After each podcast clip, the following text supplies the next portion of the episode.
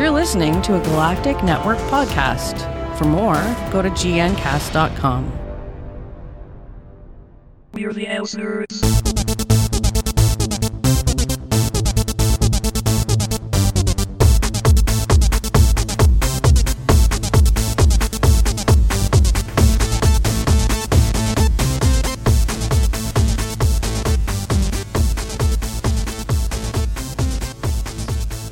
Welcome to Elsenerds, a production of Galactic Networks. I'm Gregor Sprague.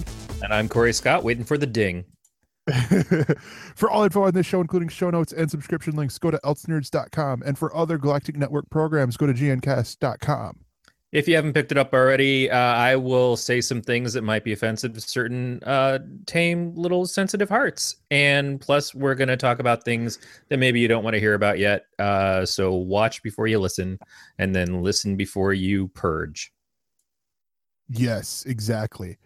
So, Corey, I would ask you how your week's do going, but since we are recording on our old YouTube channel, um, I sort of know part of it with uh Podcast of Terror causing our uh Galactic Netcast to no longer be able to do live streams. Yeah, way- apparently. Yeah, by the Go way, ahead. fuck whoever cl- filed the claim. Uh, Fuck you, you I- asshole. I, we don't know the details as to who filed the claim exactly or why.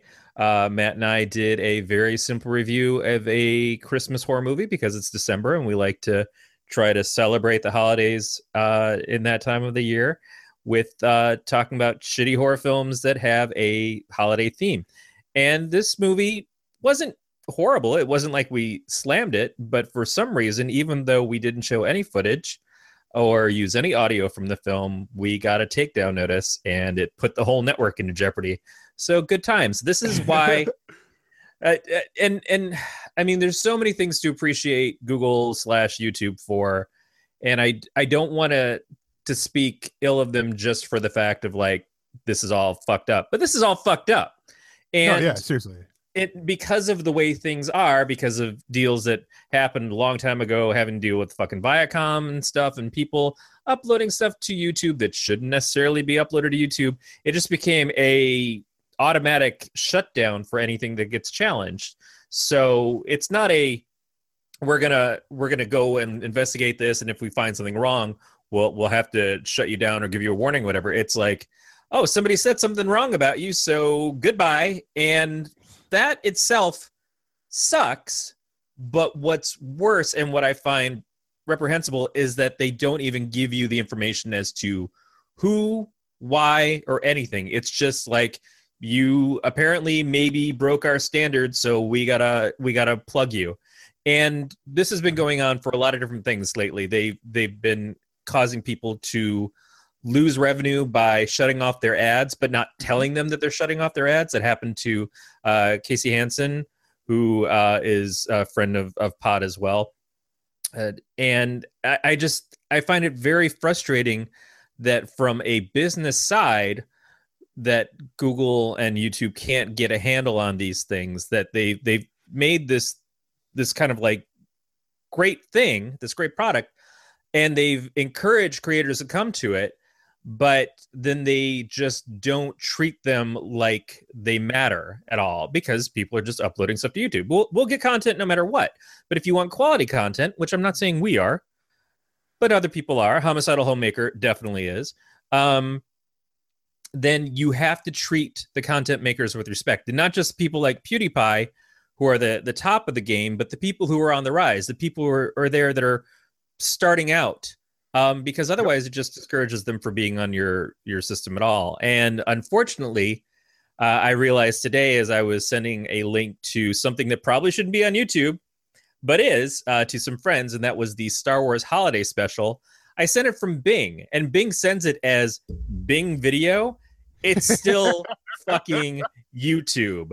Uh, so I think you got bigger fish to fry, motherfuckers.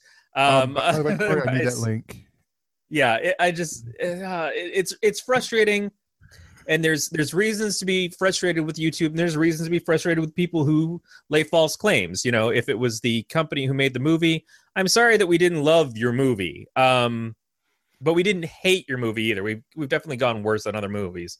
And if it was just some random who came in and said, "I, I just don't like these guys because they're uh, fat hipster fucks," which we get, um, then sure. I hope you enjoy licking your balls because that's what you should spend the rest of your life doing, licking your balls until you get tongue cancer. Uh, so good week. Otherwise, Tongue yeah, cancer via via testicular cancer there? Yeah, exactly. Yeah. I mean, right, I, didn't, I didn't go anal cancer because that's that's harsh. uh but yeah so i mean i'm i mean i i'm doing i would have to say better than that but not great i would say just because um and you've probably had these customers when you worked at geek squad um but i had um so this is a public uh, service announcement for everyone here if you go to buy a cell phone through at&t verizon t-mobile or sprint here in america and it's probably like this around the world, you have 14 days after said purchase to do an exchange or return. I had a person come in on Saturday and it was day 15 and they would not leave until I wrote down my answer and I'm like, no, this is the best I can do. You're not going to get it written down, but they wanted an exchange and I told them I can't do it because it is day 15 of your two weeks. Like, well, where does it say it on here? It says we have until January. I'm like, that's there are exceptions to that rule. And does it list the exceptions on the back of the receipt or whatever? Because usually No. they do. On our and he's trying to point uh, out at the like at the electronics um, island there, which we call the boat. That there's a sign that says you have 30 days, and then but he's failing to realize that like like a lot of people who misquote the Bible, like they'll pull they'll pull one reference out. He's Right. pulling he's pulling John 3:16, failing that 17 will help what, what does not help his case, sort of deal. Because he's going, it says right here, it says, it says you have 30 days, and it's like, dude, read the next line. It says some exceptions apply. This is one of those exceptions, and we do have a sign by our thing that I didn't see at the time because I was busy trying while kissing his ass, not giving him what he wanted. I made it like my Canadian ancestors before me. I was so I was so super apologetic, and I'm like, I, I'm sorry, I can't do anything. It won't let me do anything, even if I could do something, you know. And it's in the carrier. It's here in the contract. I was calling back, calling my. I tried calling my boss, boss, and he wasn't there, so I called the dude below him, and so long story short, he comes back in on Saturday. Almost got the police called on him.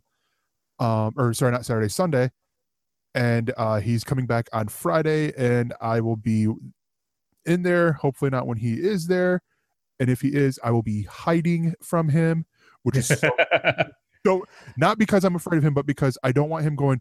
Oh, you you you you can help me out. You can help me out. Be like, no, no, you are you have the people helping you right now. I'm going to help the other guests who who who do, do not complain over the tiniest i repeat tiniest little chip on their iphone Yeah. So uh, here's here's the reality. It- this is this is a a, a longtime retail employee reality is that uh, dudes dudes i'm gonna call you dudes it's it's not a sexual term it's not a gender term it's just a general dudes dudes term um when you go into a store like a target like a best buy like a walmart there are different levels of people and most of the levels that you're going to see out available to you to speak to are not going to be able to do jack shit. All right, Yes. They're going to do the best that they can, but they have criteria that they have to follow. Now, the corporation that is the entity of Target or Best Buy or Walmart in these examples, the corporation can do any fucking thing it wants, but it has shit ton lawyers. Shit ton lawyers, it's a it's a metric term. Uh, we don't use it in the United States, but shit ton, shit ton lawyers is is a thing. And um, shit ton lawyers fucking know exactly what they need to say, where they need to put it, how to make it all work so that yes, when when when guy out on the floor, poor Gregor out on the floor has to has to say it's a 14 day return policy. Shit ton lawyers have made it very clear that that is Oh, no, it's, it's not even that. It's yeah, not even, no, no. So wait, will, wait, wait, wait, wait. Yeah. So don't fight with Gregor because Gregor ain't got the power. Mhm. The power may be changed over because you can talk to a general manager, sometimes just a sales manager, and they might override it. A a a person at corporate, you call the 800 number on the back of your receipt and you talk to somebody. They may override it. Now that makes Gregor's life hard because he's got to stand out there and stand by the fucking company rule and shit. And then somebody else above him just says, "Oh, fuck the company rule." And then the next time you come in, you're like, "Hey, Gregor, remember that time those guys told me to say fuck the company rule? I, I want to do that again." Gregor's like, "Yeah, I still don't get to do that." You know, so Yeah. just realize your battle is not going to be waged on the floor with some part-time employee. Y- you're going to have to go up a little higher, and you're going to win a lot more times than you lose if you're fucking cool about it. Oh, Okay, no, and- and he he he was cool. out. I will give him that. He was Okay, cool. good. Yeah. I will give him that. But if you freak out, people are just going to be like, uh, we have no legal reason to help you. Yep. The only reason we want to help you is to keep you as a customer. And right now, you're showing us that it's detrimental to keep you as a customer. So goodbye. So no, here's so so to explain upon it a little bit more because he was nice, um, but it and it's not a corporate thing. And again, um, it, it wasn't even because I had my store manager, the store manager of the of my target branch, helping me with this to try to defuse them. Um, the guy said because in there, if you read the all the legalese, fine print, all that stuff, it says you might have to pay an early termination fee. These are rules set by the carriers. It's not even a target specific rule. It is AT&T, Ver, uh, Verizon, and Sprint. Yep. These are the three that we deal with. Um, have set this rule at 14 days.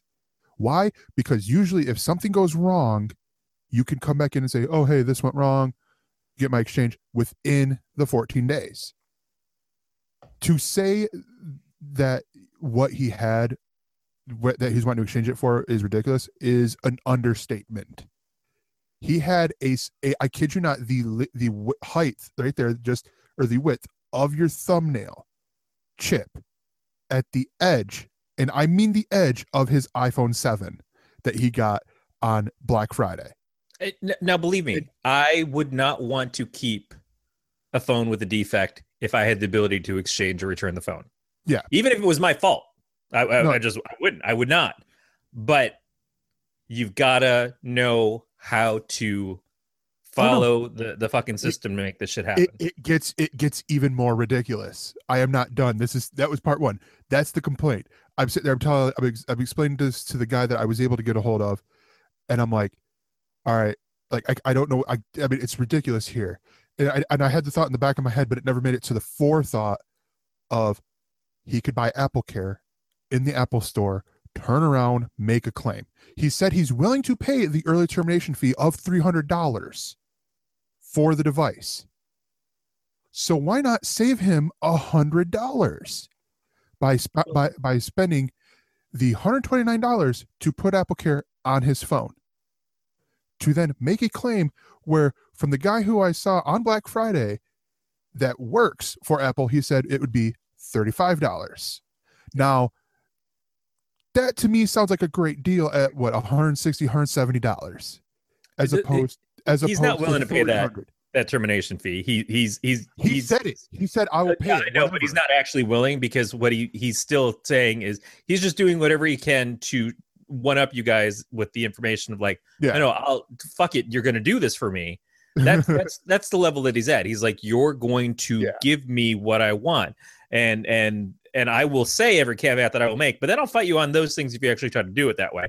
Um, just too many years of of of experience with this, and and I feel you guys. I feel you guys. Everybody who's still working retail, who's just starting retail, who's still stuck in retail. I mean, that's why when I go into places, stores and stuff, I don't get pissy when people like, "Oh, do you work here? Can you help me?" You know what? I just fucking help them. I don't work there. I don't care. I will help you, and I'll fold some shirts while I'm at it too, because I'm not a prick. Uh, I have empathy. uh, I've I've been in that place too long. Yep. But I just, especially in the holidays, like right now, it's just the fucking worst, and I get it, and I I just Yep. I I feel I feel pity, yet I also feel a sense of like missing it somewhat. Like I could No. No, I, I do. like I, I had nothing to do on Black Friday. So my wife is is off at work in retail. And I'm sitting on my chair just dicking around doing much nothing. And I'm like, I could. I could easily just go work at Black Friday. So I could just walk in and put on a smock, you know, just somewhere and pass for it because they all work the same. All these fucking big box businesses work essentially the same. Uh, it doesn't take much to do. Eh, Hell, if I'm just pointing people in the right direction of shit, or if I'm willing to take their fucking hand and walk them to the road where something is Yep. because they can't get anybody else to help them that point in time, I will be doing the world a fucking favor. Mhm. And sometimes it's just like, just do the world a fucking favor Yeah. No, because dude, you'll, okay, you'll I'm- not only be saving this person, but you'll be saving all the people who work in that store who don't have the time, mentality, strength, uh, willpower, life left in them to help that person. yeah. Dude, I'm not gonna lie. I had the same thought yesterday when I was at work because and again, I will remind people I sell phones for Target for Target. You know, that is my job. I help out with the electronics because it's right there. I help out with the DVDs and, and the entertainment stuff because it's right there and all that.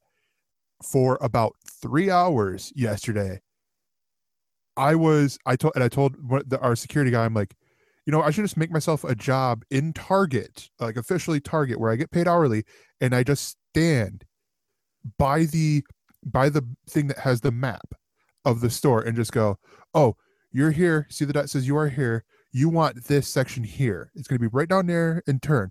And I'm just telling them where to go. That's Yeah. what you just described. I'm like, do that. If it's you know the same m- amount of money that I'm working that I'm making right now, you know, fuck commission because the like the my check on Thursday from Black Friday is gonna be the most I've made in a, in a long time and probably will until the next Black Friday. And it's just and it's one of those like I could probably make more money if I did, just did 40 hours a week standing there going, Hi, how, what can I help you find? Oh, that that's gonna be down E twenty or whatever, and all that. And then yeah, it, it's it's sad because what people want and need the most from retail right now is the customer service, and the customer service is the thing that we've uh, denigrated to being the least important job. We we're saying that customer service is who we don't have to pay, and customer service is who we don't have to give hours to, and customer service is who we can replace with robots. And I don't need people out selling shit because people just grab and go. Uh, I I just need the, the stock out there, and I need the place reasonably clean, and I need someone to ring them up. Or oh, I don't need people to ring them up because we got self checkout now. Uh, no, Fuck what this country wants and needs and and really is is falling apart from is that we've lost the ability of having service for people Yeah. and and that's that's the jobs that shouldn't go away because eventually all the other stuff will you know making stuff yeah, is, definitely. is getting harder and harder to to do because there are robots and things for it. It but service that human connection it's like the the full service gas station. It, if you if you have the means you're always going to go to the full service gas station because then you don't have to do anything. And someone's checking all the things that you won't want to check or you won't think to check because they have the Mhm. experience. And like you said they know where to look for stuff. And that's something that is gone away except for one state i think um, where they insist that they have full service uh, gas stations. Um, but you don't find them anywhere else around here anymore. It, it's it's no longer the case. And i feel like that's kind of where society has started to fall apart in america. Yeah. yeah.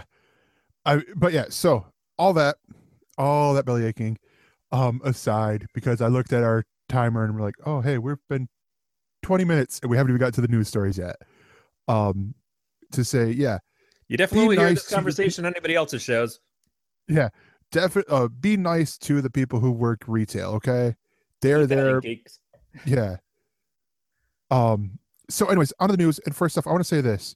Um hashtag fuck 2016 um you are the fucking worst. You took another we are and okay i'm gonna preface this this way we started the year losing big talent we are ending the year losing big talent yes I- am calling no, no, no. Yes, I'm calling him big talent, um, because that's my fucking childhood right there. Is watching his show.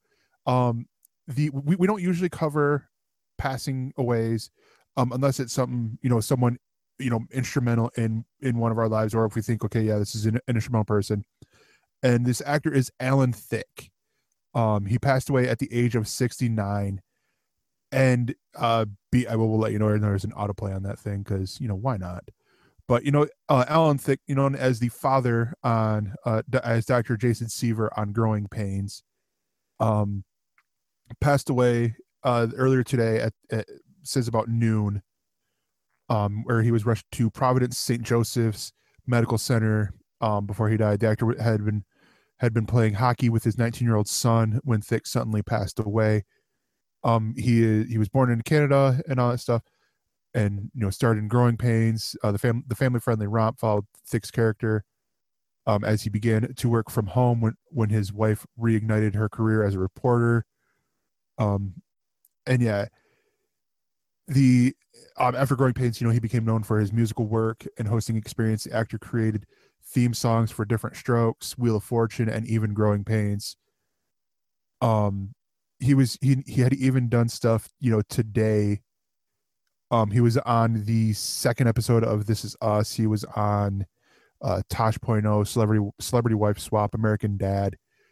Um he was even on he recently appeared on the reboot of fuller house um on netflix and yeah i mean it's really sad to see this guy go because when I say you know my childhood, I mean this was my childhood when Growing Pains came out, and it was the show that I watched because my sister had the TV at the time, and but it quickly turned into yeah I like the show as well. You know I mean it wasn't you know Spider Man or X Men or you know like whatever you know other shows were on, but yeah or like like Bobby's World, um yeah kids remember Bobby's World with Howie Mandel um, but yeah, I mean, this is a guy that you know will be missed, and that's this is a big reason why I say he's, you know, he's a great that is leaving us because, I mean, the dude, the dude did good stuff.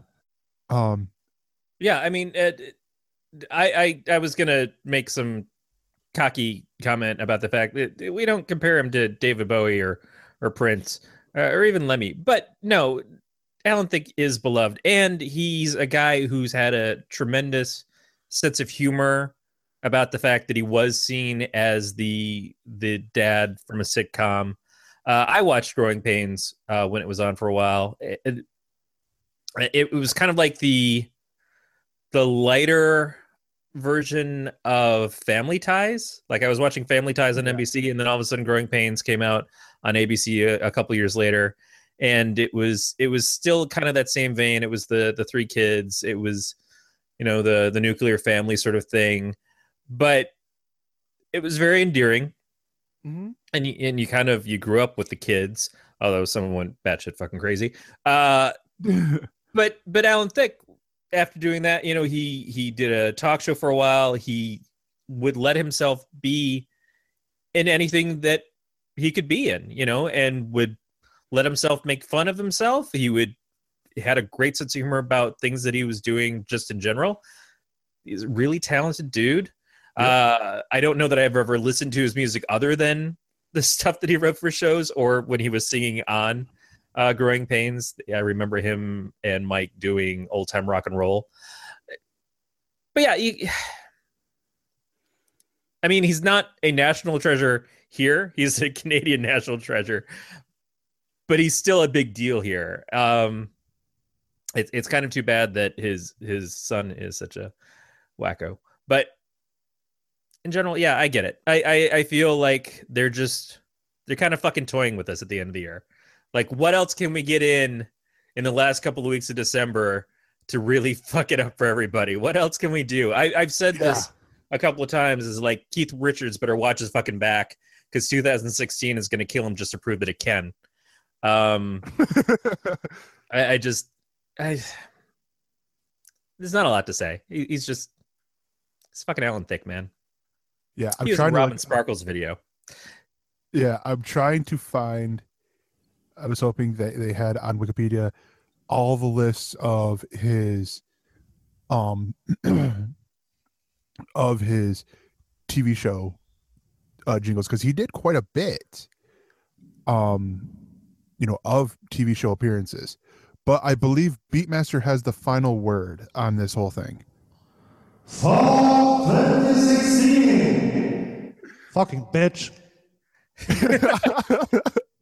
love how when he says it, it sounds like uh, Tom, after the the white mouse is not explosive, blows up and the whole world is a fucking nuclear wasteland. And he's like, Yeah. "Don't you believe it?"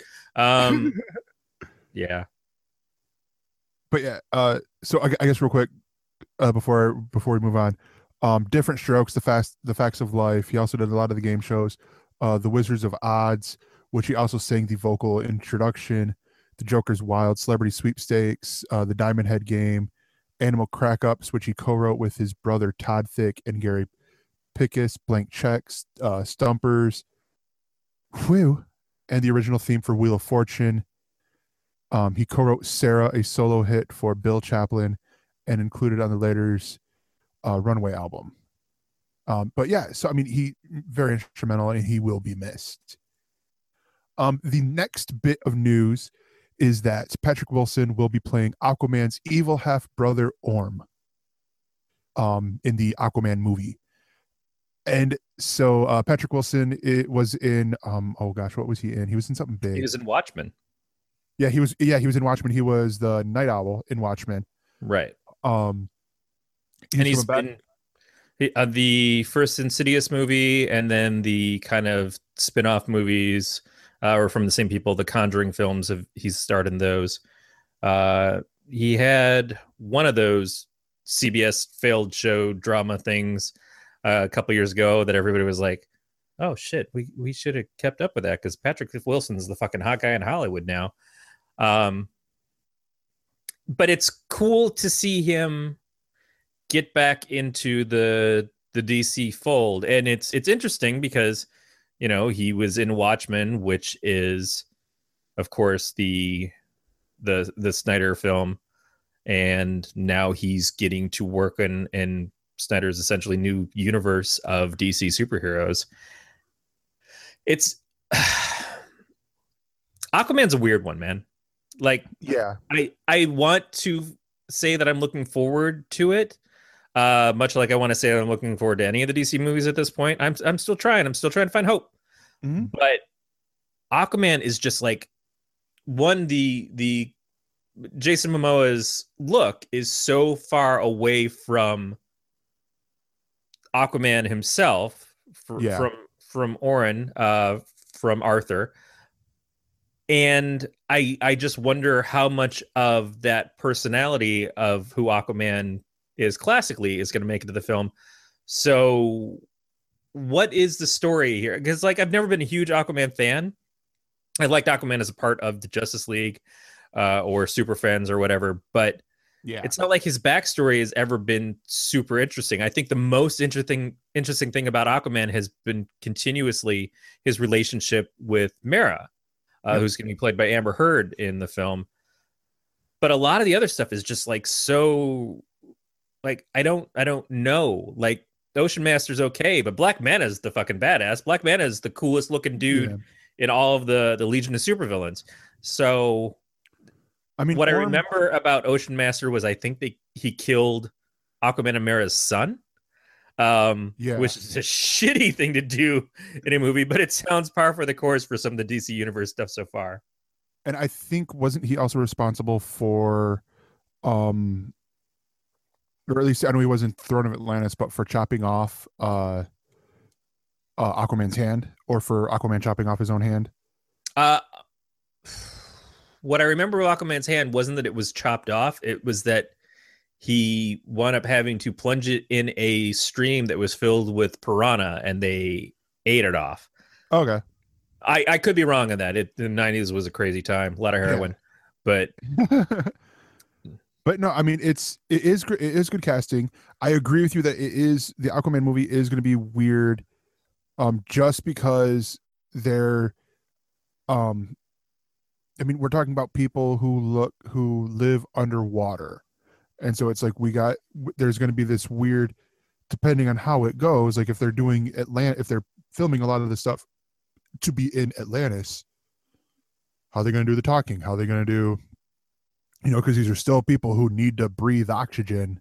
Well, I mean, we to we accept people existing in space between Star Right. Wars and Guardians of the Galaxy and things. So Well, I'm talking about like like you know, there would have to be a way where water is something that we could all touch, and space is something that's kind of like still out of our realm. and, and even then and even then i mean you know like we've had we've had people in space and there's you know there is the ways where you can fake it i mean hell you can even fake it for on tv like they had with a couple episodes ago with uh, pure genius where they had one of the actors was in space um and had to be his own nurse for or his own nurse for his own appendectomy and all that.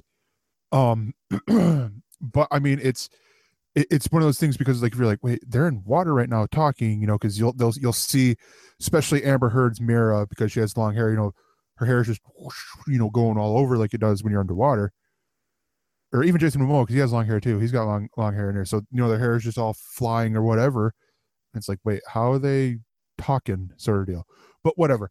They probably figured it out and we're working the script. It's just one of my little nitpicky things. I'm like but logic doesn't say that will work. It, it's, but we were talking about superheroes, which kind of has to defy logic. exactly To well, begin yeah with. that too. Um, But there is, yeah, there's the the how far is my buy-in? I can buy into this far, but anything past this line, no, I, you've lost me. Um, well anything for for me it's anything further and i need to see behind the scenes on how you did that like right. like it's it's sort of like with uh, suicide squad where they said that uh that uh margot robbie trained to be able to hold her breath for like 10 minutes or something like that for the scene um where she's underwater in the in the lamborghini and batman rescues her and all that. It's like stuff like that that i want i, I like hearing about like oh like they did this or they did that. Like oh that makes sense. You know like you know like spoiler alert with walking dead how they cut open how, how they how they cut the bitch um in this in the episode on sunday. And you know that stuff interests me more than sometimes than, than the actual program.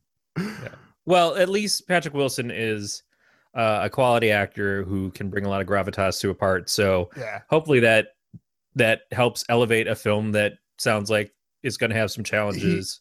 I, I will also say this: if they do it in a lot of the ways that I've seen or um, Ocean Master done before, where he's always been like a behind the scenes conniving type person, um, I think Patrick Wilson is actually a really great choice in that because he does seem like he could do that.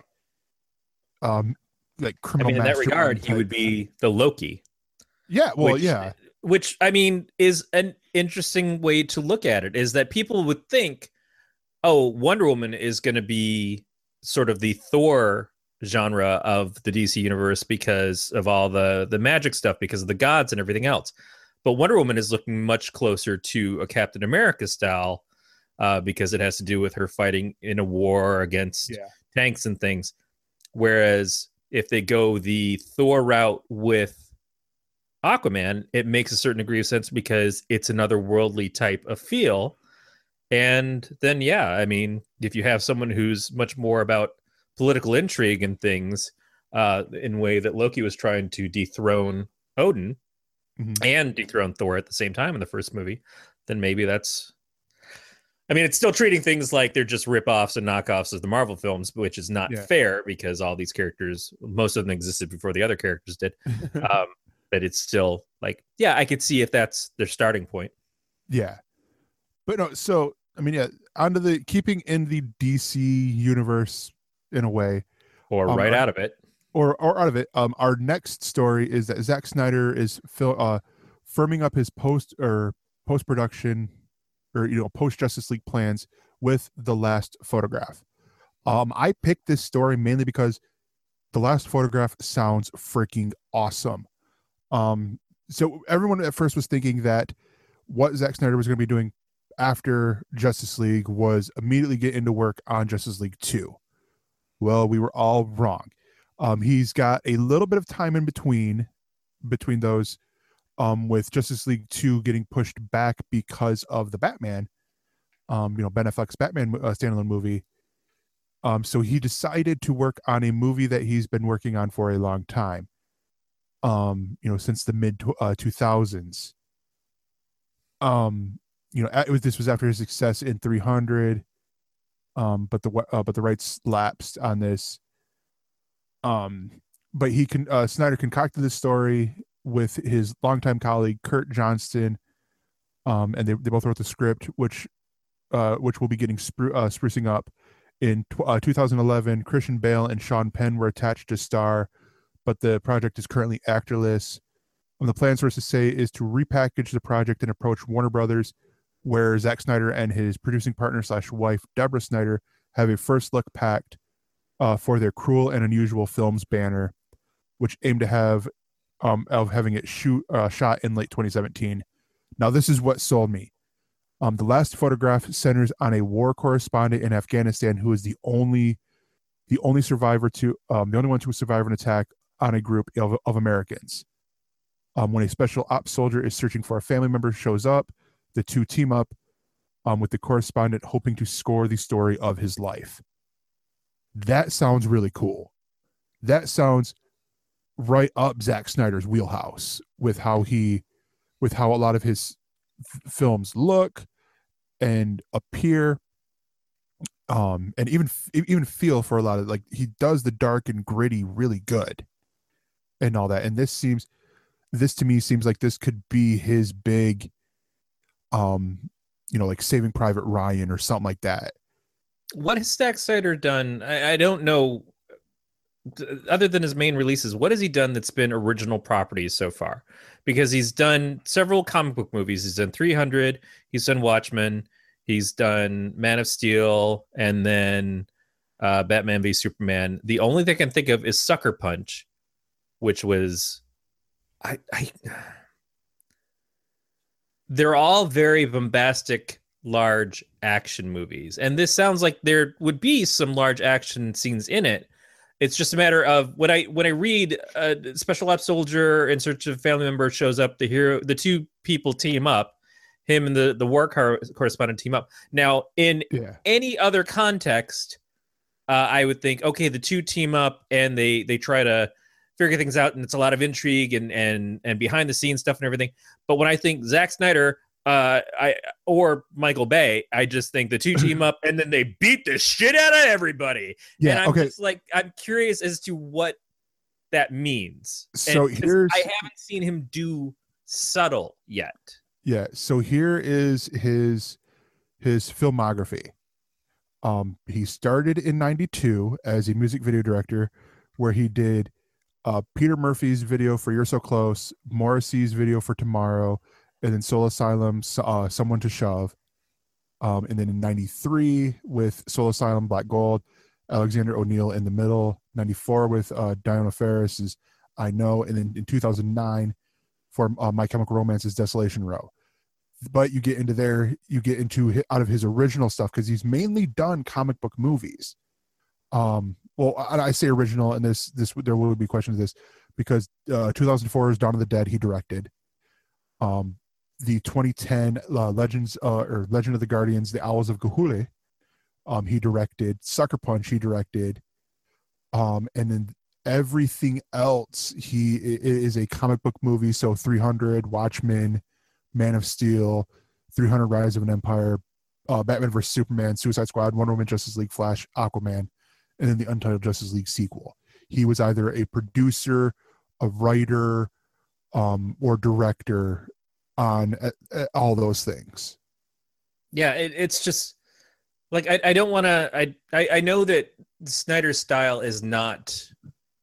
It does not cater to my tastes, which is absolutely fine. And and I'm not I'm not implying that he's not a skilled filmmaker or anything else like that. I, it's just when I hear the description of this, I'm not as excited because Snyder hasn't done anything that makes me think that it's a like I, I I don't know what this is. I I really can't read that description and have any idea as to what Snyder would do with it other than fucking lethal weapon on steroids in Afghanistan. But that's okay because if that's a movie he wants to make, sure that that caters to his audience. That caters to a big audience who likes action movies, anyways, and and that's perfectly fine. The the the bigger story here is Snyder going outside of the DC universe stuff because things have been switched around. Now, when Justice League the movies were announced, it was parts one and two. And it was implied pretty heavily that it was going to be like two films that connected to each other and that it was it was like you're going to get half the movie and then the other half of the movie. And then later on they backed off of that and like, oh no, that's not necessarily the case. And now Justice League 2 has been pushed out for this once unannounced Batman movie that Affleck is doing and Affleck is made it pretty clear he's in no hurry to get it done. So pushing back on Justice League 2 for Affleck, who's like, well, I'll fucking get it done when it's done, man. Uh, while these other movies are still coming out, and and Snyder has involvement in Wonder Woman. I know that. I assume he's got some involvement in uh, Aquaman as well. Affleck, Producer and then writer for the story, like story Right. writer for for Wonder Woman. Aquaman, he's a producer. Flash, he's an executive producer, much like he was with Suicide Squad. Right. Yeah. He he's got production on all these things at this point. They're all coming from his production company. But we know that there was talk after Batman v Superman that there was going to be pushback or maybe even a pushing out of Snyder from the films. Now that's never been uh collaborated by by anybody in the companies. That's never been announced by by him or anyone. So and and it shouldn't be viewed as an absolute now but it is interesting that once affleck got involved and once they started announcing things like oh affleck wants to make batman films uh that everything else kind of started to shift that's that's intriguing to me because whether or not it's true that this is a a push to get Snyder less involved in these films. Uh, films that already are, are challenged in other things because he didn't have involvement really it, to any extent uh, with Suicide Squad, but it had its own failings because of the the corporate entity trying to make the film and taking directorship away from the guy who was in charge of it. And it's funny how that's the reverse of what people feel the issues are with uh, with Batman v Superman. With Batman v Superman, they're like, I wish somebody would have come in and, and just fucking put the boot down on Snyder's neck and said, "You you're gonna do Batman, you're gonna do Superman, you're gonna do them right. And then over at Suicide Squad, it's like, God damn it, why can't corporate keep their dicks out of the mix, you know? And why'd they have to come in and screw up what could have been a good movie? uh, it we're always going to find excuses of why something doesn't work, and we may be correct, we may be way, way off, or maybe it's just the best movie that could ever fucking possibly be. It I was think- always going to be this way. Uh, you've always been here. I, I don't, I don't know, but I, Yeah. I do think that this is going to feed more into that rumor of yeah, is Snyder being politely shoved aside, like placated, like, hey, you know, you wanted to make this dream movie for a few years? Yeah, we're gonna let you do that. And get the fuck away from Justice League. Get the you know, I, I just I don't know. yeah. I do think though it's that.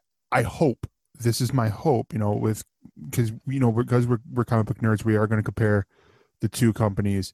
That DC is realizing that the biggest the biggest successes with Marvel are not in that every movie is the same but with different characters you know same style same director same writers all that stuff um they realize you know that there's big differences with the movies Well, now the Um, biggest complaints I hear from people who are not fans of the Marvel movies or not like huge fans like like I am is that they feel that there's a sameness. They feel that they're all telling the same kind of stories, they're safe and everything else like that. I don't necessarily agree, but Yeah. I, I can't see that yeah, if you if you if you're someone who enjoys a Marvel movie and you go to see another Marvel movie, you're gonna feel pretty good about that one too because it it's it's tailored for the same audience, even if they're different styles of films. Now, I do think that there are people who watch Guardians of the Galaxy that are not watching the rest of the Marvel movies and feel like this is fucking awesome,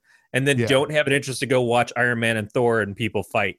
But I think that's that's a little bit different. But if you watched Doctor Strange, it feels very much akin to Iron Man when Iron Man was introduced.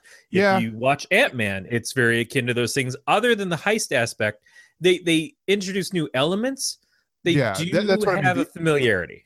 there there there might be a, a familiarity to them but still it's a familiarity not it's the same thing we just swap out characters but there are these elements that they introduce like you know for example like like the heist element out of ant-man or the um the political thriller out of uh, winter soldier and you know stuff like that Yeah, if you watch And- Captain America: The First Avenger, and then you watch Captain America: Winter Soldier, or even if you jump straight to Civil War, they look different. They Yeah. feel different. the The pacing is different. And now that they're two different directors, but they're also meant to be different art styles. They're they're different writing. It's it's all very different. So I think what you're what you're more or less pointing out is that it's not a singular voice with the Marvel movies. exactly Uh, if you watch Iron Man 2 and then you see Shane Black do Iron Man 3, I love Iron Man 3, but I love all the Iron Man movies.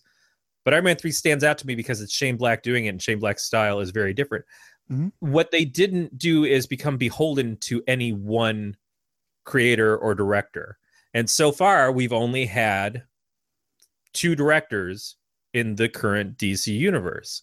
And we're getting a third uh, with Wonder Woman, but with Snyder's kind of style put into it.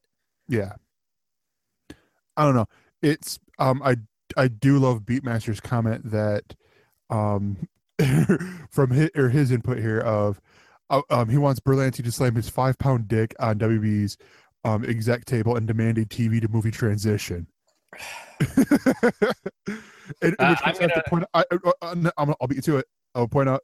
I will point out for you that Berlanti was the writer for the movie that we do not we claim that does not exist, and I'm wearing their shirt, the green uh, the Green Lantern movie.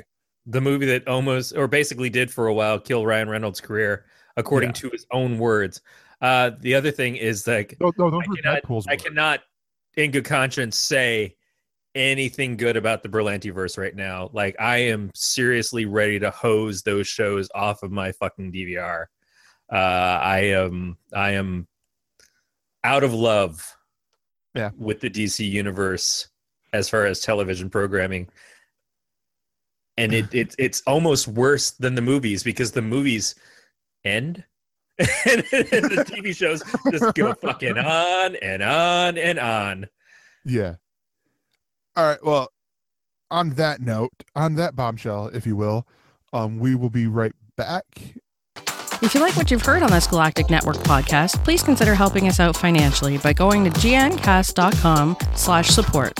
On that page, you'll find links to our Patreon campaign where you can make a small recurring monthly pledge of as little as $1. Or click on our Amazon affiliate link, make a purchase, and we get a very small percentage from the sale. Again, go to gncast.com slash support. And thank you for supporting the Galactic Network podcast.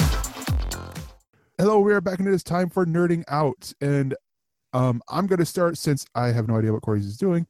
And I'm going to talk about the first episode of the White Rabbit Project. This is the build team from uh, Mythbusters fame, uh, Kari Byron, Tory Belleci, and Grant Imahara, as they rank history's greatest inventions, heists, and more.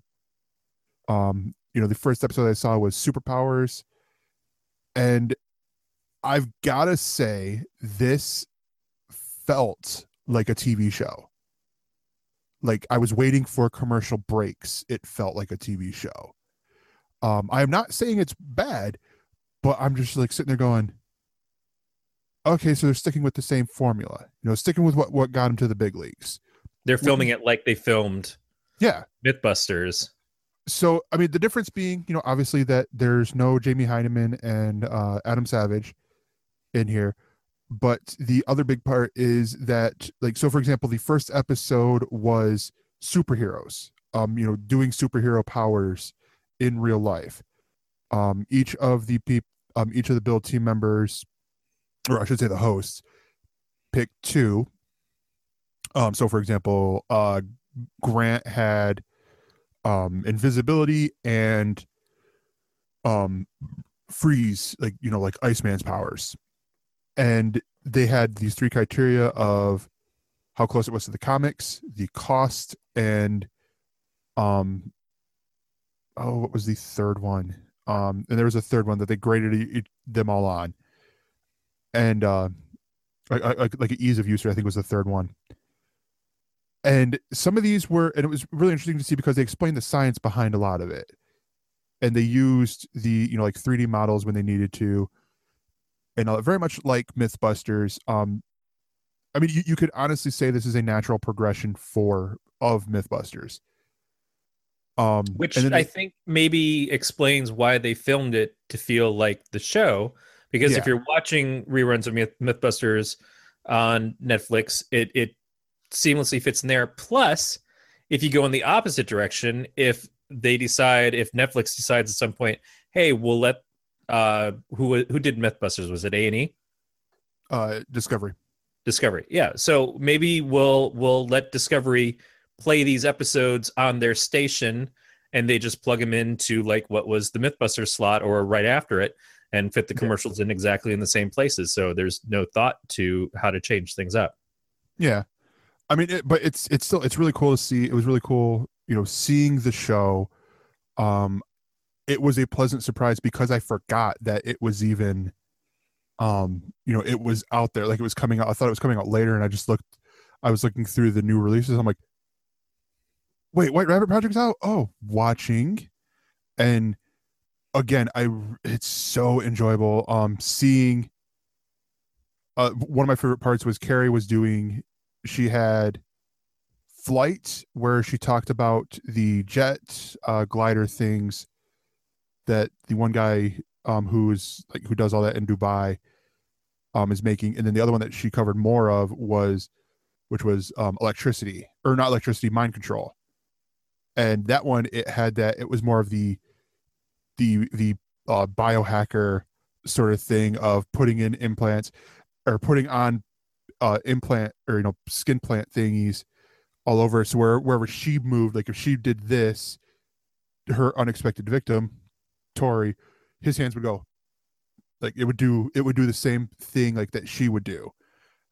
And it was funny because they're they're at a restaurant and he's like she's like oh will you, will you get me more wine? And he's like no no you're gonna you're gonna make me spill you're gonna make me like and it got to the point where he's like he's throwing up like a gang sign because they got the box wet and all that with the the merlot. Um and, and she's like he goes will you quit making me do this? And she's like i'm not. And it, was just funny to see it um you, you're actually not that far off with saying that they could repackage it because you know like like like, like we saw with the transition from from uh top gear to the grand tour where you know they they could they don't censor the swearing they still censored the swearing here so i mean it's one of those like to be noticed on or to be or no, uh, conscious of who their audience is Right. Yeah, you don't want to alienate your existing audience. If you're Yeah. from MythBusters over to this, then you don't want to suddenly introduce the swear, swears. It'd be like if they, hey kids, we're gonna bring Fuller House over to Netflix, and by the way, here's full frontal nudity of Uncle Jesse.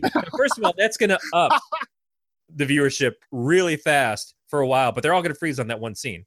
Um, and, and, and it's just if you'll notice if you'll notice in dick is going to be nine inches long and it says "Have Mercy" tattooed on the side, and have weird Elvis sideburns and shit. But that's all right. but no, I mean, I honestly, I highly recommend it. Um, I'm still trying to get. I'm not trying, but I'm still wanting to get through. And I think now that we have that winter break where shows are taking their midseason break, I will be able to get caught up and finished with uh, Black Mirror. And then this is the other show that I'm going to be. It's going to be like, all right, let's get, let's bust this out. Let's get this all going because I want to see more, not because I have to get through it, sort of deal. Um, but yeah, so Corey, you got a nerding out? You gonna share the surprise here? Yeah, I just I- don't have a lot to say about it because it's one of those things that you really have to experience for yourself. But I, I know that we've talked about it earlier um, when uh, before I took my leave for, of the show for a little while, and that's uh, the the finale of Westworld came out, and this season of this show, it, it's one of those things that I I am surprised at how taken I was by it um not immediately and and this is something to keep in mind is that you have to allow for a a slow build on certain kinds of shows. You can't expect them to wow you in the first episode and sometimes we feel like that's the case is where like i'm in i'm 100% in this is fantastic.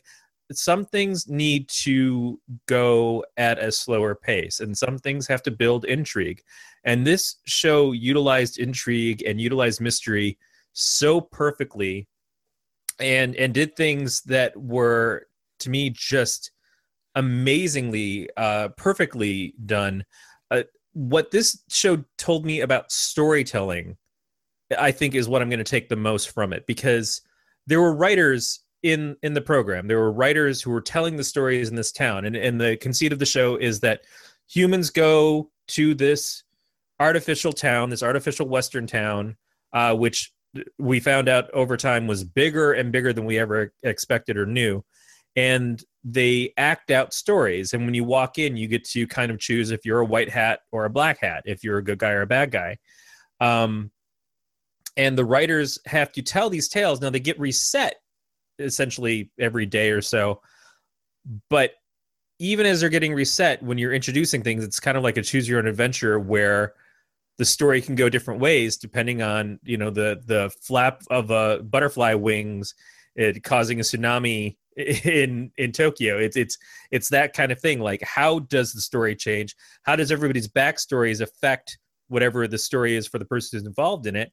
And how much deeper does everything go? It it was so impeccable. And then along the way, we learn about different characters, uh, both characters that are played in the town and real life people, uh, and some people that aren't real life people and uh, a lot of other things. It's just seeing it complete, seeing the reveals. Uh, some of the reveals I figured out ahead of time. Some of the reveals I didn't. That's always something that I admire because it's it's hard to surprise me sometimes with uh, with storytelling, but it just finished off so perfectly in such a way that I can't imagine what a second season, let alone a third or fourth season would be. Yeah. I almost don't want there to be a second or third season, but at the same time, I can't think that they would screw it up because they had such a perfect plan going through this that I, I'm excited as much as I'm tentative Mhm. Because I just what they did, what they accomplished was to me it was 10 perfect hours of TV or or very close. I mean as close as we uh, seem to get these days. You know, I I felt like this like I felt about the second season of Fargo. I mean, this is in my my top TV viewing of the year easily. Easily. There's just not much I think that can compare to it. And everyone's saying that it it's the it's what HBO is going to go to as Game of Thrones is starting to come to a close and everything. And I mean, it's weird because Game of Thrones really is sometimes it's a hard watch for me. It's kind of like Walking Dead in that you're just kind of like waiting for your favorites to die and stuff.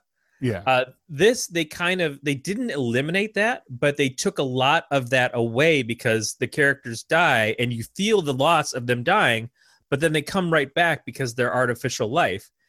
And it's amazing how they can utilize that and still affect you, but then you're not like, well, then who's going to be my new favorite tomorrow and stuff like that. It's like, oh, my favorite's back. Um, and I'm, I'm more concerned about my favorite because now there's this deeper part of the story that wasn't even gone into. It's it's so smartly done, but I I think for me I enjoy it more than Game of Thrones. Um and there's still so much mystery that we we haven't even gotten to yet that they kind of give us little hints of here and there. It's just it's really a wonderful hard 10 hours to watch. Some of the interesting things I I think that they did and I wonder if this is in reaction to some of the problems that there were with Game of Thrones not from the show itself but from like fandom or uh, websites is that I I noticed this kind of late, and and I wonder if going back and rewatching, I'm gonna be right on this or not. It seems like anytime they showed nudity, it was only shown in a in a non-sexual way, except for one orgy scene. Uh, there was one scene where there's an orgy going on in this town, and it's like, okay, yeah, that's that's where it is. But almost every time they had any of the main characters naked, which is a lot, it's not in a a sexual point. It's not an, a a raping point. Uh, although there is some of those themes in this, they they utilize it to show that they aren't human, and so they don't feel the shame of it. They don't feel or react to it. It's like they're walking around naked to show that they're exposed because they're seen as lesser things. And I thought that was so interesting is that it's just it takes away from the the kind of like we as Americans feel like nudity should be accompanied with shame or nudity should be accompanied with with feelings of like you're doing something wrong um or it's it's always sexual. And that's not necessarily the case. So the way that they used it in the show stood out to me in that regard. Um I, I, all the performances were incredible. There were characters that uh jimmy simpson who i've seen in a ton of things always seems to play a weird dude uh Yeah. he going back to like the mcpoyles on always sunny um he was kind of a weirdish guy on breakout kings but he was really good on that show he does so many things where he's just kind of like odd and he's he's not he's not a bad looking guy but he just works so well in a weird character that he's been kind of associated as not being a good looking guy. In this he gets to play the hero. He gets to play the love interest. He gets to do these things and take a very deep turn as a character uh which was just so impressive. It's like i think that he's been underestimated in the parts that he's played and i'm excited to see him get to be viewed as as such a spectacular actor that he deserves that he's probably deserved for a long time because i mean he was really uh, me even being a fan of the guy this was unexpected. I did not expect to see him that part. I did not expect to see that part grow the way that it did uh, and the way that it finished off. I thought it was just impeccable. So yeah i don't i don't want to spoil the show. I don't want to say anything that's going to ruin it for people who haven't seen it yet.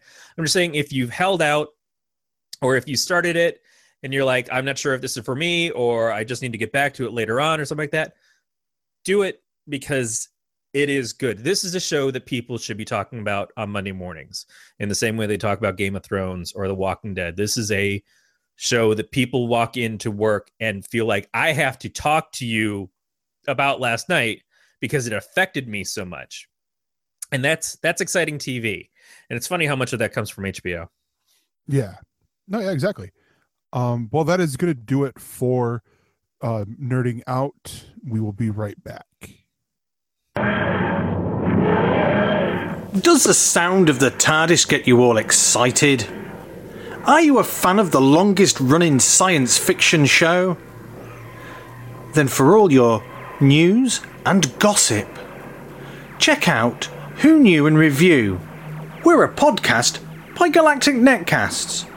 You can find us at gncasts.com slash TARDIS. Each week, we will run through a collection of stories from around the Whoniverse itself at gncasts.com slash TARDIS.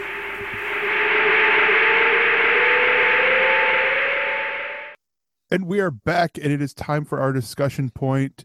Um, now, this is the main topic of the show, and at first, this was going to be a news story, um, but then I'm like, uh, this is a little bit bigger. There, this is like something we could get a lot of stuff out of here, and then and then also the news of Alan Thicke passing away, and I'm like, okay, yeah, that's definitely going in. Um, but the main our main discussion point is the the uh, Bryan Fuller has spoken on his quote unquote bittersweet bittersweet departure from the new Star Trek TV series. Um, he is now speaking on his bittersweet the exit for the upcoming sp- series. Um, the article notes that uh, Fuller is a longtime fan who got his big break in Hollywood on Star Trek Deep Space Nine and Star Trek Voyager. I mean, t- um, that you know they tell Newsweek. Um, he stepped down from his role as showrunner because he couldn't commit to the schedule laid out by CBS. um basically the they wanted him to do to do um to focus solely on uh Star Trek Discovery even though he's already doing another big sci-fi television series American Gods. Um and so he and he said there's a quote in here that he basically was like I'm going to land this plane here first before taking off in another. Um and so and honestly it's where yeah it is bittersweet because you know i mean this is sort of like like jj abrams directing star or star wars. You know it's you know it's he's a fan but the only difference being you know if star wars was his first thing he ever directed. Um but i mean it's cool it's it's where it's cool to see you know he is a big star trek fan you know he got his big break because of star trek. Um it would have been cooler to see him come back to it. And i don't i hope there's more that we could get coming up with him you know? Well, I mean, you. My first comparison is thinking about Drew Goddard leaving Daredevil when he did, uh, because you you have that first season and you have someone who was such a big part of it, who had to leave before it even came out, and and kept on as executive producer and is is also going to be uh, executive producer of the the Defenders but we had a show that when we saw it, we were all blown away. We're like, holy shit, you know, how did they just pull off a Daredevil series on Netflix Mhm. seemingly out of nowhere? And then this whole world is going to be built around it.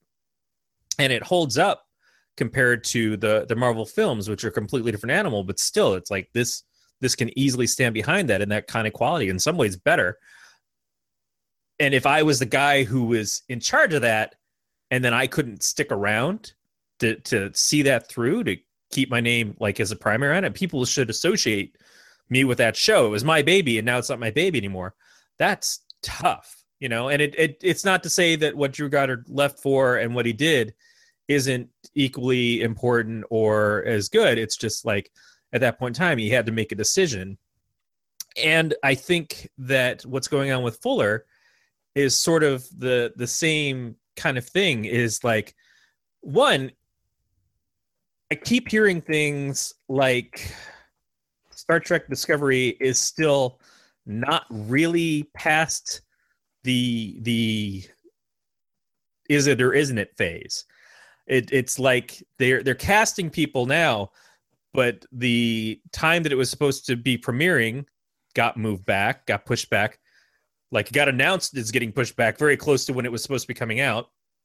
It's still that it's winding up on TV for the premiere, but then going to a subscription service that nobody is really using that subscription service yet.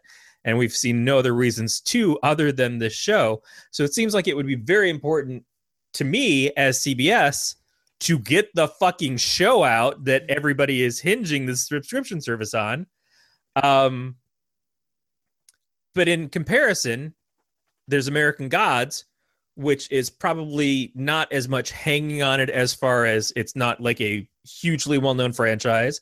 It's not a giant production because it's only nine episodes or so a season or 10 episodes a season. Um, it's on a station that's already completely dedicated to it and has subscribers.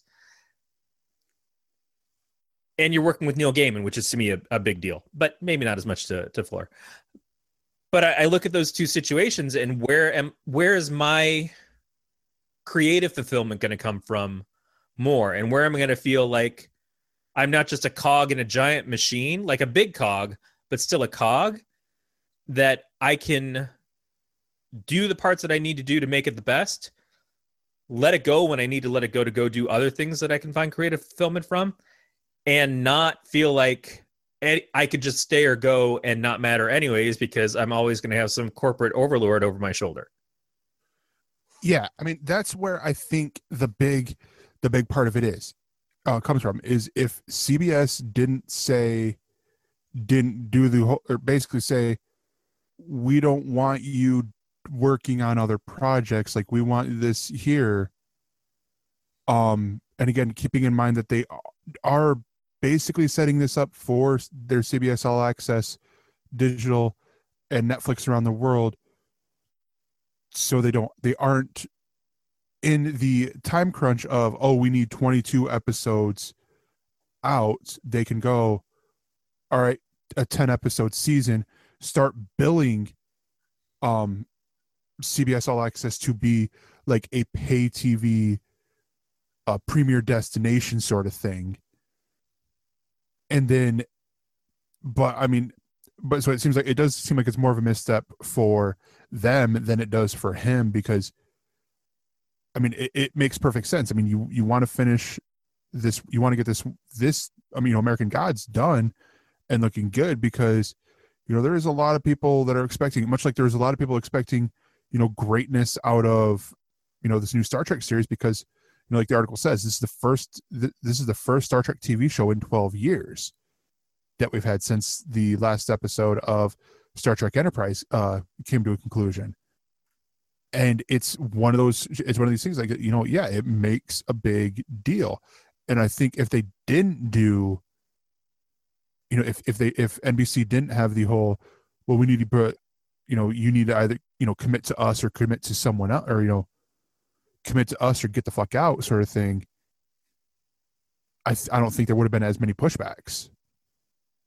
Yeah, and I mean the other thing is you got to look at Fuller's POV, which is he does weird. You know, Yep. yeah, he started out in in Star Trek stuff and everything, and I'd be interested to kind of break down what episodes he did of those shows to kind of figure out what his storytelling cred is like on it. But he did Wonderfalls and Dead Like Me. He did Pushing Daisies, which is still one of those just terrific shows that unfortunately suffered from a corporate not even a corporate thing but like creative things that couldn't be helped with the writer's strike that happened uh, in the midst of the second season being ready to start and then not being able to do it.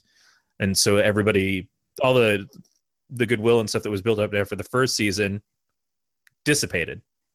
Yeah. um he did hannibal you know a show that was really it was a labor of love and never got high numbers but he stuck it out and really worked hard at it to give the best story with great actors and, and great character stuff in the midst of a show that just should probably have never been on nbc uh, but to nbc's credit they they stuck it out. They they gave everything they could on it and everything. Mhm. so i really think that his creative juices seem to flow more towards American Gods than Star Trek. Star Trek may be the thing that he came back to, and it's an exciting thing to come in as the showrunner for. And it may be that he gives us a completely different version of Star Trek than we've ever seen before. I don't know if that necessarily works for Star Trek at this point. I think people need that's that's what Next Generation did right. Is Next Generation gave us all the feelings of classic Trek, and then we got to do Stranger Things with it with Deep Space Nine, and then Voyager was just bad. Um, Wait, who was so who was the bald little girl in Deep Space Nine? uh, that would be uh, the Ferengi. Okay, okay. um, but yeah, I, I mean, it's it. You know, good points, and didn't realize he did uh, uh, Dead Like Me. I really like that. And I, weren't they? Uh, wasn't there something of them bringing it back or like a movie or something like that? They they've done some Dead Like Me movies. There was a Dead Like Me Life After Death uh, movie that came out in 2009. Oh, okay. Maybe that's what I was. Maybe that's what I was thinking of. But yeah, I mean, I don't know. It does sound like it's a good choice, and I I do like the fact that they said when they were casting, so they're working on casting, um, right off the bat, because I guess they had ideas for characters, and so they wanted to get them cast, and that included um an openly gay character and a a female non-white lead, um, for the show, and I'm like, yeah, whether whether you know Rod Roddenberry wants to say that it's or you know whoever from the from the Roddenberry family wants to say that it doesn't well actually they're not saying about that. They're saying about you know John uh, John Cho playing um or his Sulu being gay or whatever but it's one of these things that like I, I it makes sense because you know it is a you know like beatmaster says look at our diversity. You know it's that, that's that's the one thing that i always applaud star trek for doing of and that was you know showing people that hey we are all you know there's no white black you know like races out there. There's only one race and that's essentially the human race you know to borrow that from uh, battlestar galactica as well. But i and you know so it's like i like seeing that you know oh yeah we're gonna have you know we're gonna have this big uh, push on diversity. It's like yeah of course because i mean if you had if you had a, a whole bunch of white good looking people it's like why isn't this on the cw because that's where it looks like you're marketing at. Yeah, I mean,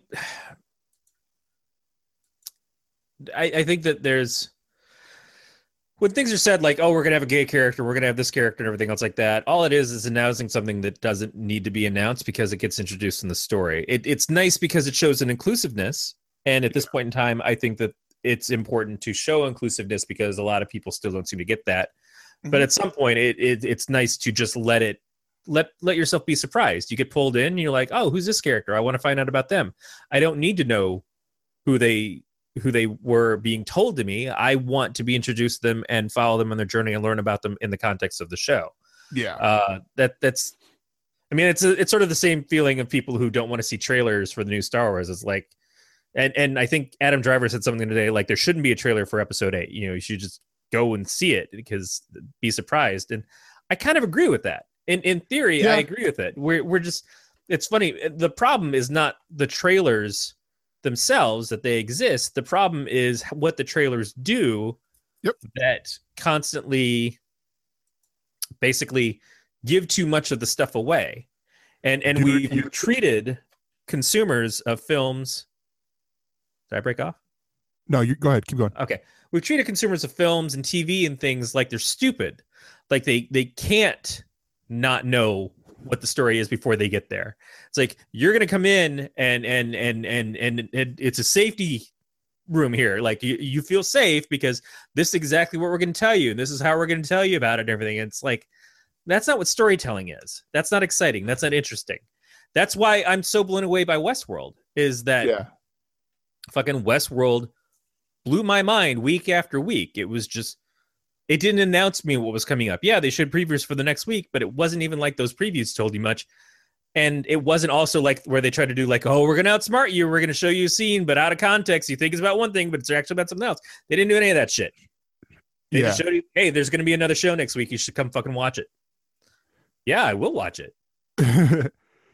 but no i mean and i mean i think that's am, i still silencing by the way or did it clear up No, I think I was the one who was silencing. My Okay. fucking browser biffed. um i mean and that's where I had a point i was gonna make but i, I totally lost it. Um must not have been important. I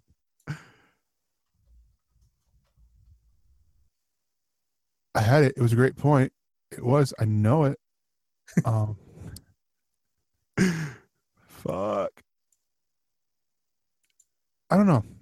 I i, I think you know it's I do think I, do think this is that this is good that this will be happening. Um but I mean I don't know. Mainly because I don't remember what I was gonna fucking say. Damn it. Um but yeah, Westworld folks. uh, so just real fast then let's let's back up for a second so we're losing fuller is there anybody that you see as who's who's the choice to come in to take over Well, they already they already announced that um his that Gretchen Berg and Aaron um her Harberts are doing it. Um are going to be taking over you know his spot there as, you know, showrunner. Um which makes sense. I mean, you know, it's not like like I don't see that being one of the big reasons why there was a you know like like for a layback or a, you know pushback of the time because of the fact that you know they already had the people there um so I mean, um, and I th- I think and I think Beats pointing out that Kurtzman still might be on the job as well. Um, I'm not 100, percent but I mean, it, it would make sense if if Kurtzman was still a part of it too. But I mean, I don't know. I, I think it, I think you'd be good there. Um, and and uh, uh, Evan's asking, you know, what about Brannon Braga or Ronald D. Moore?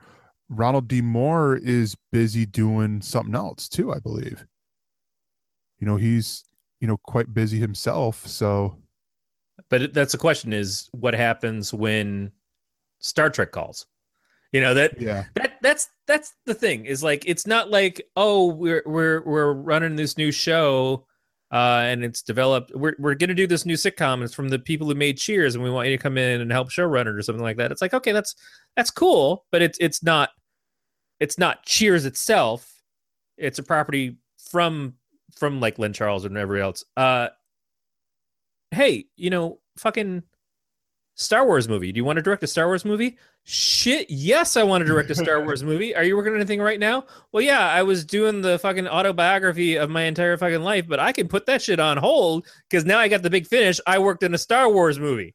It, it, I just there's some properties that it's it's the buy-in. It's the buy-in of whether or not you can handle it. Like we know that Joss Whedon hit his wall with Marvel, like he did the Avengers movies, and he's like, "That's great. Now I feel like I've done the giant ass superhero movie that I wanted to make, and then I did another one, but I kind of want to control my own destiny again."